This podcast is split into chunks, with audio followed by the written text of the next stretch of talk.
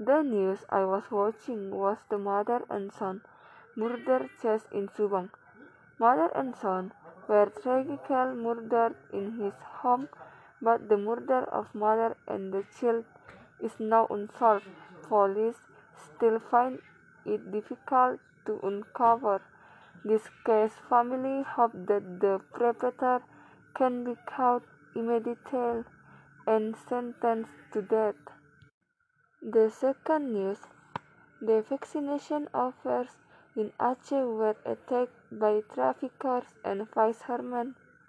The ambulance that will serve vaccination in the port in the southwest Aceh region was chased out by the traders and fishermen and injured by raining the vaccination post.